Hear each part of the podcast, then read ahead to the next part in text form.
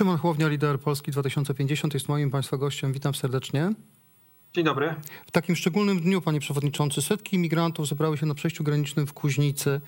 Według polskiego rządu to jest przygotowywana przez Białorusinów, przez białoruskie służby próba siłowego przekroczenia granicy. Chciałbym zapytać, czy te obrazki, które wszyscy widzimy, które państwo obserwują na żywo, to jest dowód na to, że rząd miał rację od początku w sprawie kryzysu imigracyjnego, twardo zabraniając migrantom przekraczania polskiej granicy, nie wpuszczając nikogo, czy też wręcz przeciwnie, to jest dowód na to, że polityka rządu to się nie sprawdziła, skoro doszło do eskalacji?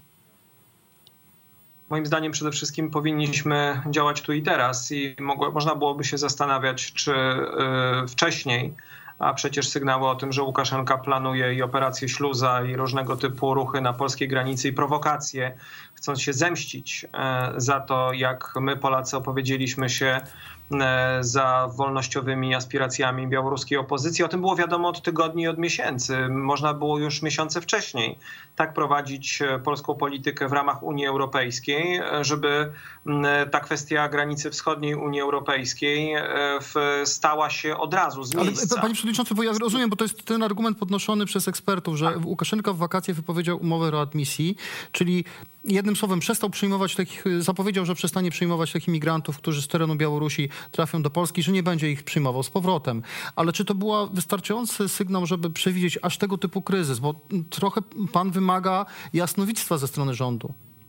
Niekoniecznie. Natomiast e, uważam, że my byliśmy tak zajęci, czy polski rząd był zajęty do tego stopnia zajmowaniem się, jeżeli mogę tak tautologicznie powiedzieć, e, samym sobą i swoimi wewnętrznymi problemami, choćby w łonie e, rządzącej koalicji, że pewne sprawy mógł odpuścić i nad pewnymi sprawami mógł nie zapanować. Proszę pamiętać albo nie zapominać o tym, że mówimy o rządzie, który największe tajemnice dotyczące relacji z Białorusią właśnie w przerzuceniu wrzucał sobie na prywatnych mailach, e, które teraz są ujawniane. Tam były nazwiska, tam były strategie, tam były różne rzeczy. Natomiast dzisiaj jesteśmy w takiej sytuacji, w jakiej jesteśmy, w której e, przede wszystkim nie możemy dać Łukaszence się wystraszyć, dlatego że ta wojna, którą on chce e, z nami stoczyć, się nie odbywa tak no dobrze, naprawdę. To, to, to ja zapytam konkretnie, bo jesteśmy, powiedział pan, jesteśmy tu i teraz. Tu i teraz jest tysiąc, mniej więcej tysiąc osób, które chcą sforsować granicę pod nadzorem białoruskich służb, to widać. Unia Europejska mówi, wprowadzimy kolejne sankcje na Łukaszenkę, to już piąte z kolei, cztery poprzednie nic nie dały. Łukaszenko odpowiada, że brutalnie odpowie na nowe sankcje i nie będzie żartować. Pytam pana jako polityka, jako kandydata na prezydenta, jako lidera partii, która jest silna w sondażach, być może przyszłego polskiego ministra albo premiera. Co pan by zrobił? Po pierwsze, to mówimy od tygodni to samo.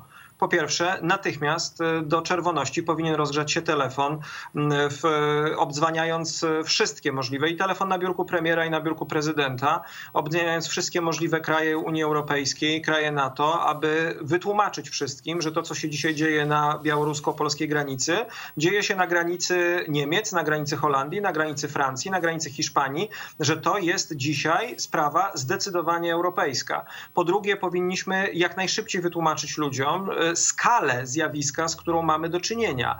To nie jest kryzys z 2015 roku, to nie są setki tysięcy e, migrantów, które wtedy e, szły do Niemiec. To nie jest też kryzys, który Polska przeżywała, przypomnijmy, w latach 90., kiedy prawie 100 tysięcy e, uchodźców, migrantów z Czeczenii trafiło do Polski w, i miało tutaj legalizowany pobyt. My dzisiaj mówimy o skali, jak mówi Straż Graniczna, 2 do 4 tysięcy. Takie liczby się pojawiają w oficjalnych doniesieniach migrantów, którzy są po tej drugiej stronie granicy. Stadion Narodowy w Warszawie mieści 58 dobrze, tysięcy ludzi. Ale co to, co, dobrze, ale jak jest tego, jak, to pełna zgoda, skala właśnie jest taka, może maksymalnie kilkanaście tysięcy ludzi w sumie jest w tej chwili na Białorusi, którzy będą się próbowali przedostać, ale w związku z tym, jakby co z tego wynika? Czy to znaczy, że my powinniśmy przyjmować ich, zrobić korytarz humanitarny? Pan organizował tego... pomoc humanitarną przez lata. Jak można tym ludziom pomóc, a może w ogóle im nie pomagać? Z tego wynika to, że granica państwa powinna być chroniona, a ludzie powinni być traktowani jak ludzie, bo bezpieczeństwo nie wyklucza człowieczeństwa. A więc jeżeli ktoś chce przekraczać granicę w sposób nielegalny, to nie powinien tego robić i polskie państwo ma obowiązek mu to uniemożliwić, bo to jest na to się umawiało ze swoimi obywatelami. Natomiast jeżeli na naszej granicy staje człowiek, który mówi, chce złożyć wniosek o ochronę międzynarodową, to zgodnie z prawem należy umożliwić mu złożenie no, takiego wniosku. Ale to ja panu w ciemno powiem, że oni wszyscy złożą takie wnioski. Oni wszyscy będą deklarować takie wnioski. To my powinniśmy te wnioski rozpatrzyć. Do tego czasu te osoby powinny być, ale wpuszczone legalnie na terytorium Ale Rzeczpospolitej. Iwan, panie przewodniczący, dobrze, żeby ja, przepraszam, że przerywam panu, ale chcę, żeby, ale- chcę to dobrze zrozumieć. Czy pan uważa, że tych ludzi powinno się wpuścić do Polski i tych, którzy chcą być traktowani jako azylanci, ich wnioski rozpatrzeć?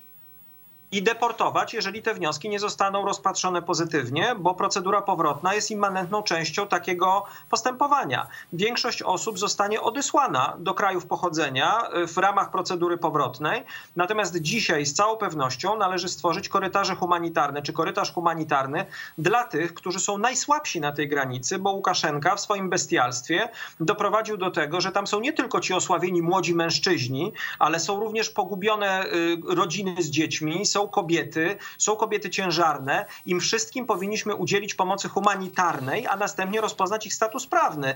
Nasze stowarzyszenie Polska 2050 e, prowadzi akcję Murem za Człowiekiem, e, w której wspieramy tych, którzy udzielają e, wsparcia humanitarnego, zgodnego z prawem tym, którzy znajdują się dzisiaj w tym dramatycznym położeniu. Tak jak dzisiaj stoimy murem za polskim mundurem i co do tego nie powinniśmy mieć wątpliwości, powinniśmy też stać murem za człowiekiem, który dzisiaj potrzebuje e, wsparcia i to naprawdę nie przekracza możliwości polskiego państwa, 38-milionowego kraju, żeby te dwie wartości ze sobą pogodzić. Powtórzę raz jeszcze, bo wydaje mi się to krytycznie ważne. Wojna, którą dzisiaj chce wywołać Łukaszenka, to jest wojna w naszych głowach, w naszych sercach. On chce, żebyśmy się bali, żebyśmy się podzielili, żebyśmy zrezygnowali z naszych wartości, z których byliśmy dumni. On chce nas rozchwiać, e, używając ludzi jako broni, którą przeciwko nam e, zdestabilizować, używając ludzi jako broni, którą przeciwko nam dzisiaj kieruje, a my nie możemy do tego dopuścić. My musimy ze spokojem i stanowczością,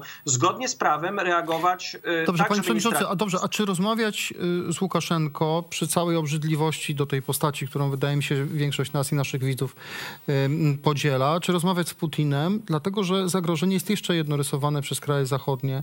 Putin gromadzi wojska pod granicą z Ukrainą i jest podejrzenie, że mógłby się posunąć nawet do inwazji na Ukrainę.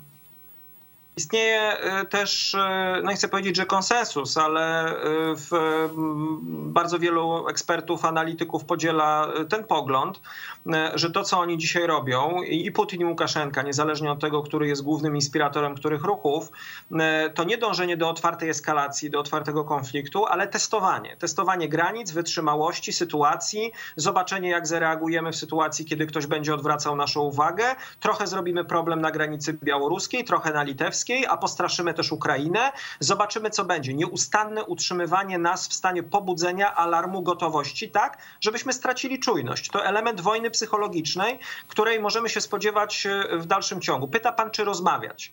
E, W dyplomacji zawsze dobrze jest mieć coś, co się nazywa back channels, czyli te kanały nieoficjalne, które nawet w najtrudniejszych sytuacjach relacji pomiędzy państwami zapewniają, że ktoś do kogoś z jakiegoś szczebla może zadzwonić i próbować wymienić informacje. Takie rzeczy w dyplomacji się robi. Ja nie wiem, czy Polska na obecnym etapie rozwoju relacji wschodnich ma takie back channels z naszymi sąsiadami. Natomiast wiem, że z Putinem i z Łukaszenko można rozmawiać y, oficjalnie w języku i też nieoficjalnie w języku, który oni rozumieją, a to jest język siły i pieniędzy.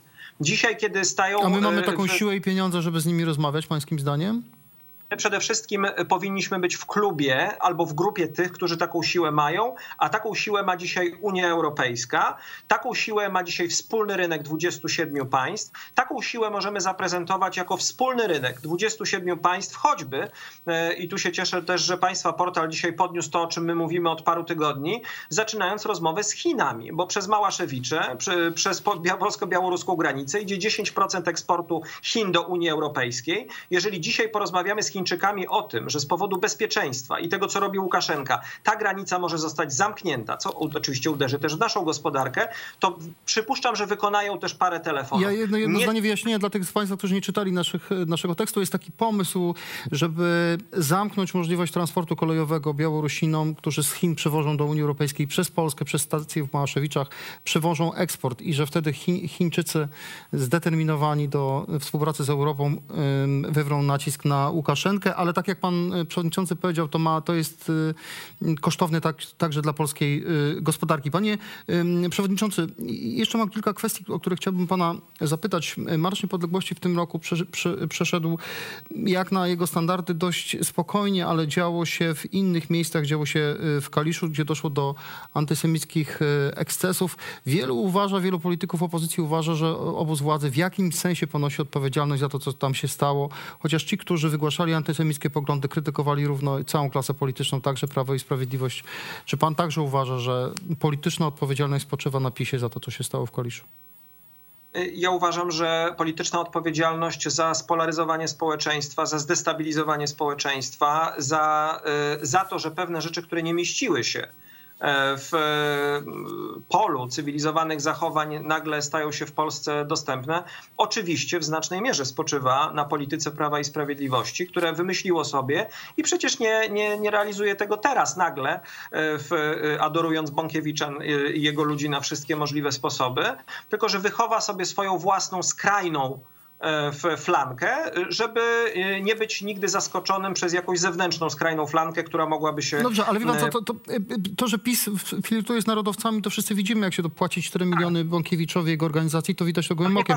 Ale czy w związku z tym, ale czy, po, po, czy, czy poszedłby pan krok dalej, tak jak wielu um, idzie, że, twierdząc, że wydarzenia kaliskie, gdzie padały antysemickie sformułowania, gdzie palono y, przywilej kaliski z XIII wieku, taki wydany przez księcia wielkopolskiego dla Żydów, czy te, za te wydarzenia ponosi ponosi wprost odpowiedzialność obóz władzy ja myślę, że on ponosi odpowiedzialność za stworzenie klimatu, w którym coś takiego mogło się pojawić.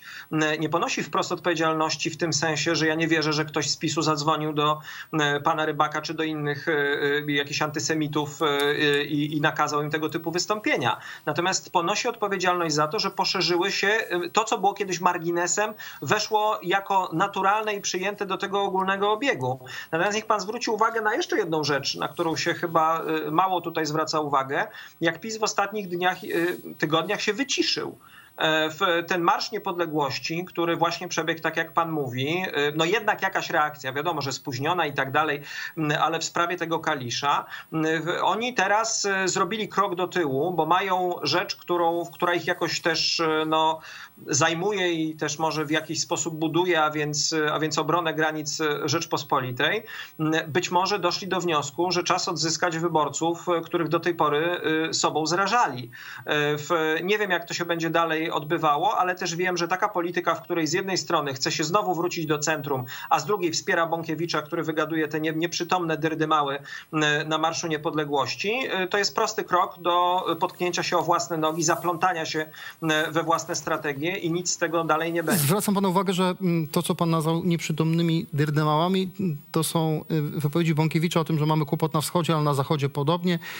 Także w ten sposób Jarosław Kaczyński się wypowiadał. Nie na Marszu Niepodległości, ale na rozmaitych innych obchodach. Chcę pana jeszcze zapytać na koniec o taką rzecz. Czy wy jako formacja, czy pan jako polityk poparłby wprowadzenie paszportów covidowych? Patrzę na to, co robi się w innych krajach Europy szeroko, Unii Europejskiej zwłaszcza. I powiem tak, że w wielu krajach y, następuje zaostrzenie kryteriów y, covidowych. No, w Austrii wprowadzono w ogóle y, lockdown dla osób niezaszczepionych. Nasz rząd mówi, że żadnych lockdownów wprowadzał nie będzie, właściwie żadnych ograniczeń nie wprowadza. Czy to jest dobre rozwiązanie? Po pierwsze, teraz zajmujemy oczywiście granicą i słusznie, ale y, COVID nie zniknie, y, drożyzna nie zniknie. Wszystkie te tematy, które nas żywotnie dotykają, musimy mieć w pamięci. My opowiadamy się w Polsce 2050 już od jakiegoś czasu za rozwiązaniem ustawowym, które pozwoliłoby pracodawcom e, i usługodawcom e, wprowadzić e, kontrolę certyfikatów pamiętajmy o tym, i to jest bardzo ważne, że certyfikaty to szczepienie albo ozdrowienie, albo wykonanie testu PCR, bo wszystkie one wiążą się z uzyskaniem kodu QR u pracowników albo u klientów swojego biznesu. Uważamy, no, że rząd pracodawcy... ma taki projekt, ale do tej pory on nie został uchwalony. My uważamy, że powinno się takie prawo dać. To, nie, to, to, na tym etapie nie może być obowiązkowe, natomiast takie prawo powinno przysługiwać pracodawcom, powinno przysługiwać usługodawcom, żeby mogli zabezpieczyć swoich pracowników, na przykład sensownie podzielić ich na zmiany, tak żeby zminimalizować ryzyko zakażenia, przestojów, zwolnień i jeszcze większych tragicznych rzeczy. Podobnie mógł, powinien móc zrobić właściciel kina, restauracji, księgarni, w, żeby zabezpieczyć siebie i swoich klientów. Sytuacja jest niezwykle poważna. Ja dzisiaj zaszczepiłem się trzecią dawką w e, szczepionki Pfizer.